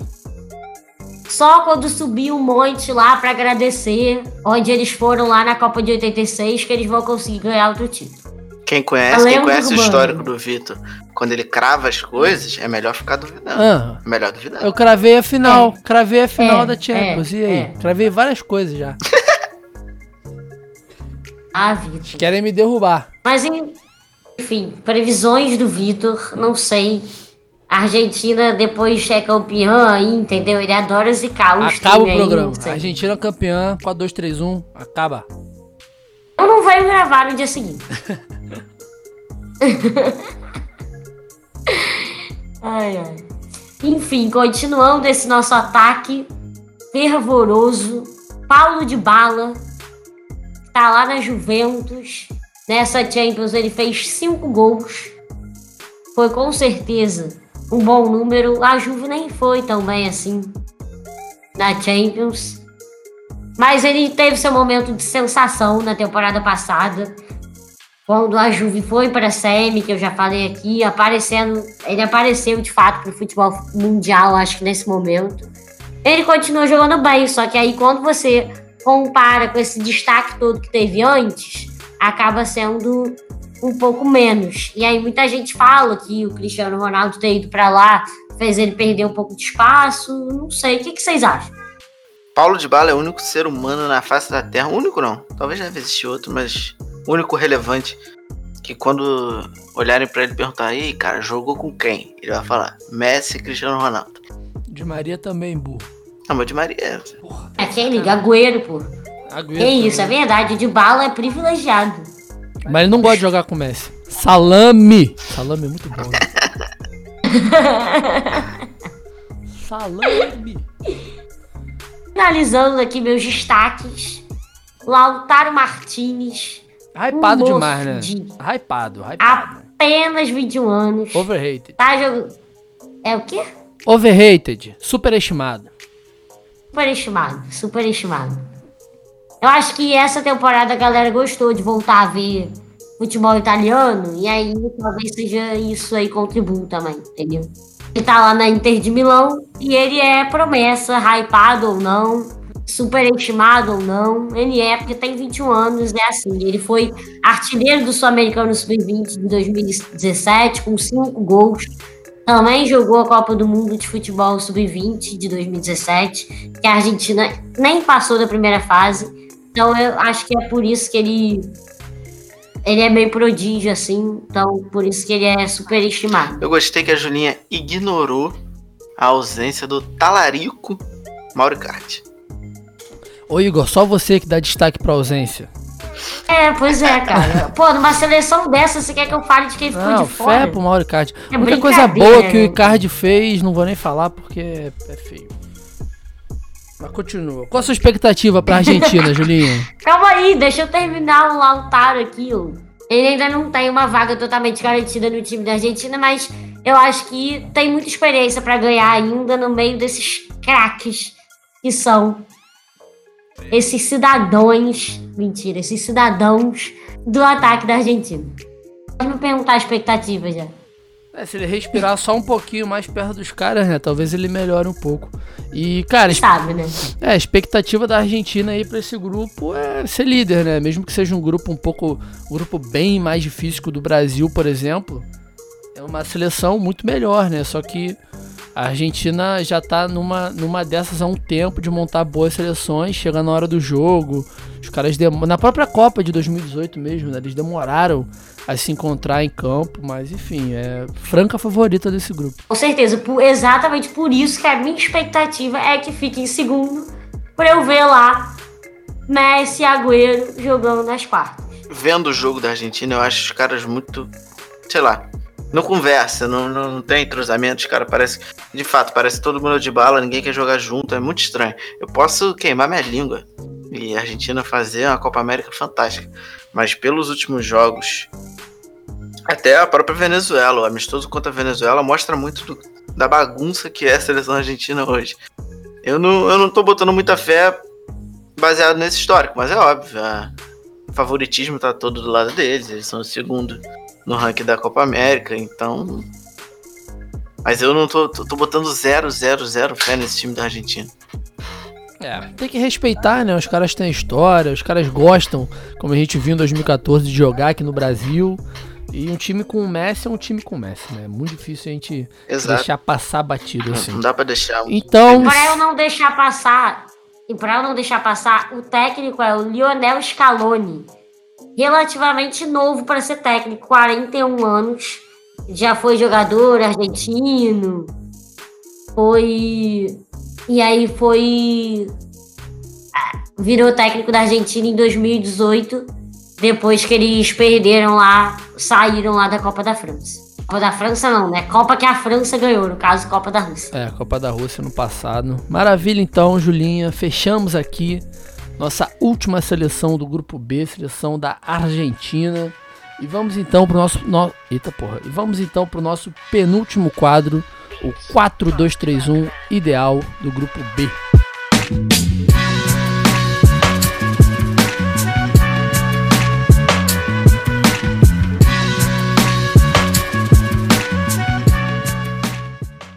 Então, como vocês. Se você não ouviu ainda o grupo A, ouça. Mas aqui no 4231 ideal a gente vai montar individualmente que a gente, co- como a gente considera né, os melhores jogadores do grupo de forma geral. Só que temos o empecilho de usar apenas cerca de 250 milhões de euros a partir do transfermarket.com enfim, fazemos nossa seleção em cima da, do site, de quantos jogadores valem, né? E continuando a Sina, eu acho que mais uma vez eu vou ter a, a audácia de montar a melhor seleção do grupo. Só que dessa vez eu vou começar com a Julinha. Julinha, fala aí. Bom, de novo eu vou começar, né, no caso, porque na- no episódio passado eu também fui a primeira a falar esse time aí. Ah, você Mas, enfim. Foi. Ah, então continua. Pensei que não tivesse. Esse. Eu acho que nesse grupo acabou que o meu dinheiro deu mais certo do que no outro. No final das contas, deu 248,5 O milhões. meu também. Acabou ficando, Será acho que, o um pouco time? mais distribuído. Será que a gente montou o mesmo Sério time? que foi, exa Mas foi exatamente isso ia isso? ser bizarro, isso ia ser mais estranho do que truque de mágica. Que eu tenho medo. Mas fala aí. Verdade. Não, mas não Goleiro. é o mesmo, nem ferrando. Goleiro, Armani. Ah, então já não foi já. Na, Nunca botaria o Armani na seleção. na lateral direita, Christian Zapata. Eu acho que eu fui um pouco clubista, confesso. Tirando o goleiro, que eu botei assim, falei, ah, quem vai? Vai essa porra mesmo. O resto eu fui um pouco clubista, assim, ah, eu gosto desse cara, então vai É, a gente, a gente comentou aqui, até, Foi esse meu critério, Fernanda. até, até agora a gente tem um total de dois grupos analisados. Esse é o pior grupo de goleiro da Copa América. É verdade. Ah, tem goleiro pra dar e vender. Later, é, lateral direita, Christian Zapata. Na esquerda, Tagliafico. Vocês já perceberam que eu gosto desse cara. Os meus zagueiros são o Foyf, que é reserva do Tottenham, e o Mina. A Julinha botou um reserva Também. do Tottenham no time E dela. um reserva, e um reserva do Everton, que é o Mina. O Mina também é reserva. Muito bom, Pra você ver. Julinha. Eu, fiquei, eu, eu pensei muito no Gustavo Gomes, confesso, mas eu. Mas, Julinha, é pra montar um time titular, não é pra montar um time reserva. Mas o, o, Gustavo, o Gustavo Gomes é reserva na seleção do Paraguai também. Pra você ver. Na seleção tudo E- bem, pô. Fala o cara ser reserva na- em tudo. Meu meio-campo tem o ídolo do Vitor Gama, Cuejar. Tem que ter, impossível não ter. E o nosso queridíssimo Ramos Rodrigues. Linha de três. Incrível. Com Afif, bate gol pra cacete. Agüero e Lautaro Martinez. O superestimado. E lá na frente, novizão, do jeito que eu gosto, Falcão Garcia. Você não botou o Messi? Então, porra, dinheiro pra caralho. Que doideira. Caralho, que doideira. Se eu botasse mais dinheiro, ser 70% do dinheiro da minha seleção tá Rapaz, doido. ia, e tá bom. Eu vou, vou. A minha seleção vai desbancar a sua seleção nesse argumento. Sempre acha a tua melhor, mas a tua é pior, Não, na mas. Tem ô, um ô, Julinha, vou te falar uma coisa. Vitor, ele é uma pessoa que não tem planejamento. Então a gente bota um limite, um limite que você tem que se basear no planejamento, porque você tem que equilibrar o seu time. Mas se você for se basear na vida, pelo menos a vida amorosa de Vitor Gama, você vê que a vida Que dele é isso, uma cara? bagunça, assim como os times dele do 4-2-3-1 ideal. Mas a minha vida amorosa é toda planejada pra acabar mesmo. Então, igual o seu time. Assim como seus times. Não, meu time não é planejado pra acabar, meu time é planejado pra ganhar. Diferente. Vai, solta. A minha, então vai. é. Minha- a minha seleção é composta por Ospina no gol, óbvio, não tem como botar Armani, não tem como. Ospina no gol. Lateral direito, Santiago Arias, contratação de FM clássica. Lateral esquerdo, Nicolás Tagliafico também, não tinha como ficar de fora. Duplinha de zaga, Gustavo Gomes e Ramiro Funes Mori, óbvio. Dupla de volância, Gustavo Coelar, impossível estar fora da minha seleção também. Vilmar Barrios, que estava no Boca, tá no Zenit agora, monstro. A temporada dele que culminou no vice-campeonato da Libertadores foi incrível. Ele jogou muito contra o Palmeiras, principalmente, é um jogo que me marcou muito dele. E cara, meu trio de meio, meu trio de ataque meio campo só podia ser um.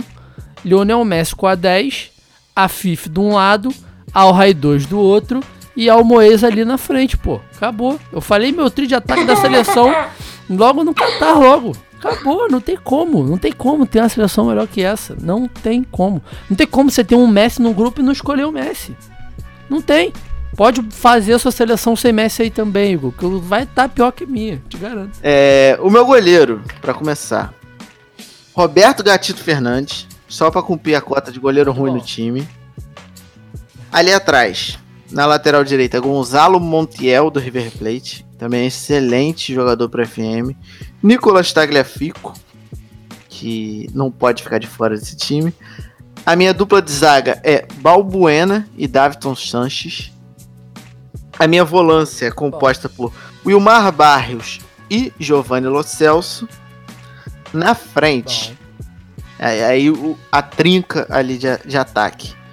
Um jogador que eu deixei de fora dos destaques justamente para trazer ele aqui, que é o Cecílio Domingues, que ele era o camisa 10 do América do México, agora tá no Independente da Argentina. É, Ângel Correia, do Atlético de Madrid, que vale 35 milhões. E Roberto Pereira, que tá no Watford também. E o meu centroavante é um jogador que a Julinha, infelizmente, desvalorizou muito perante a nossa audiência, que é ninguém mais, ninguém menos que Duvan Zapata, que ele é muito além do que, do que primo do Zapata ruim, porque o Duvan é excelente, ele é, ele é um daqueles late bloomer que eu falei, que é um jogador que estoura muito tarde pro futebol.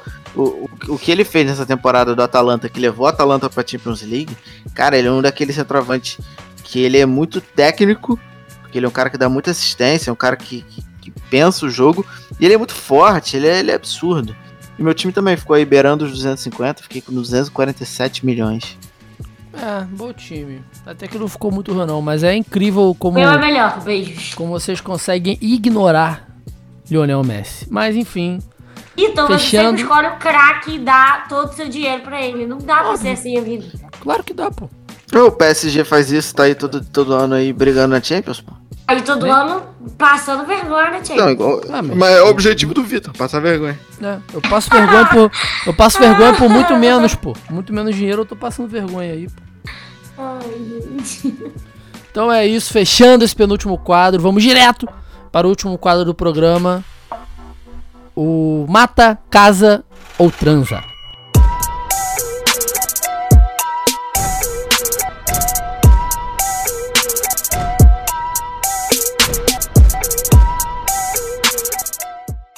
Então, nosso último quadro do episódio, esse quadro mais divertido, né? Sem muitas amarras em relação aos times. Vamos então, para quem não ouviu o primeiro episódio, ouça, porque, enfim, como já diz o, o- a chamada do quadro, né? Não tem muito erro. Esse, esse episódio eu vou fazer para a Julinha. E Julinha, você mata, casa ou transa com os seguintes jogadores: Gatito Fernandes, Zapata, Qual, Ou- qual sapato? Angel de Magia. O Zapata zagueiro. Calma aí. Zapata bom. O Quem Zapata é, bom. é Gatito, Zapato e quem é outro? De Maria. De Maria. Nossa, gente, osso, hein? Ah, Julinha, Tranquilo. eu já, eu já vi você. Eu já vi você escolhendo o pior na night. Isso! Caralho, me fudeu. Vai. Sem choro nem vela. Zapata gatinho de Maria. assim, Não não adianta, ficar no, não adianta ficar procurando no Google não pra ver quem é mais bonito. Tem que ser na hora. não tem muito jeito, né? Eu acho. Assim, sei lá, na verdade. Eu Muito acho tem. que O amor Tem? tem tudo. o amor, não, não dá, não. Nesse caso aqui, o amor não dá jeito. Mas assim, Porra, tem pelo menos. coisa aí que só com muito amor, Julinha, no coração. É mesmo. Pelo menos o Christian Zapata tem o quê? Aqueles desenhos na, no cabelo. Ele faz aqueles penteados estilosos. Presença. Pô, Dá pra tem apresentar pra presença pra família, caralho. entendeu? É, é top. Pô, tem. Você casa com o Zapata, então. Não, não sei. Ué, vai apresentar pra família, pô. Você sai apresentando Não, quem é- você transa pra sua família? Oi, família. Era zoeira, é, era transei com seria, ele seria aqui. pior se ela apresentasse que ela mata pra família. É verdade, isso é bom também. É muito bom. Nossa, gente. É. Então, eu acho que eu mato o de Maria. O de Maria é muito ruim, gente. Sério. Não É, ET, ET Rodolfo. Eu acho que eu. O cara tem toda uma história. O cara tem toda uma história no futebol. O cara já deu cruzamento de letra pro Cristiano Ronaldo. E o Juliano vai matar ele só porque ele é feio. Vai Ele, é um fenômeno, é verdade. Ele é um fenômeno. Então tá, mano. Você matou ele. Ai, gente, eu não Zapata. sei como é que faz. Eu, eu tô muito confusa. Tem que saber, pô. Tem que. Ô, Julinho, imagina que você tá na pedra do sal no pagode. Você tem que escolher entre os dois. Ô, Julinha, pensa que pelo menos o gatito, ele já mora no Rio de Janeiro. Quer dizer, Não, mas Se você casar, não mas vão olha ter só, grandes pelo- Ah, é verdade. aí já te deu um caminho. Mas escolhe, Juliano. Escolhe. Então eu caso com o gatito. Nossa, eu transo com o zapato. Que merda. Demais. Pô, Zapata. Aí, Zapata, Zapata tem cara de que, porra, eu transaria com o Zapata também. Na real, eu faria igual também. Muito bom, muito bom. Bela escolha, Julinha. Me sinto melhor agora. Obrigada, Vitor. Bela escolha, bela escolha. Vai, Igão. Igão vai fazer pra mim agora. Então, eu vou. Eu vou jogar em casa né, com você, Vitor. Eu vou te dar três opções. Na verdade, não, não, tem, não tem nem desculpa pra você dar desculpa de posições. Que eu vou te dar Gustavo Gomes, Balbuena e Hermina. Todos que passaram pelo futebol brasileiro, todos zagueiros, todos desenrolam bom português. Esse pode escolher. Cara, eu vou matar o Balbuena, porque o Balbuena é o mais prejudicado aí dos três. Acho que eu transo com o Gomes e caso com o Mina, porque o Mina ele é do reggaeton. E eu gosto do reggaeton. Gosto daquela coisa ali do reggaeton. Entendeu? É, ele ia te proporcionar, Acho que eu ele, ele te proporcionar momentos interessantes na vida a dois. É, ele, ele, ele ia me proporcionar noites exóticas, Exatamente, inesquecíveis, eu diria. Inesquecíveis. E- Nossa, gente, que pesado, hein? É, o gingado, né, Julinha? A gente tem que levar isso em consideração também, a vida. Com certeza. Super. Então, pronto. Casar é pra sempre, quer dizer, E agora- tecnicamente é, É. pra sempre, né? Mas É verdade. Isso é verdade. E agora, pra fechar nosso grupo B, já agradecendo quem aguentou essa besteirada até aqui, o a Julinha Igão. Igor, diga. Mata, casa ou transa com Ospina, Davidson Sanches, é assim que se fala o nome desse cara? é. Davison Santos. Eu caguei tudo já. Mata, casa ou transa com Ospina, Davinson Sanches e Funes Mori. Porra. Ah, pelo menos, É de se pensar. pelo menos, pelo menos o assassinato é tranquilo. O assassinato é tranquilo. Assassinato. Que aí eu vou É. puramente, eu, vou- eu vou puramente por clubismo assassinar o Ospina.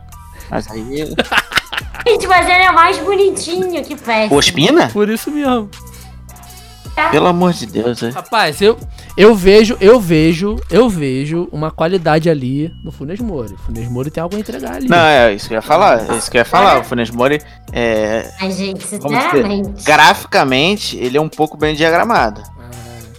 Ele é bem diagramado, exatamente. Então. Que vocês estão loucos, no mínimo. Não, o- Ele, ele, ele, é, ele é no mínimo simétrico. É, exato, exato, exato. É um cara que. É um cara. Os dois lados são uma merda. É um, é um cara trabalhado, é um cara trabalhado. É, então vamos lá, o Espina vai ser assassinado com carinho.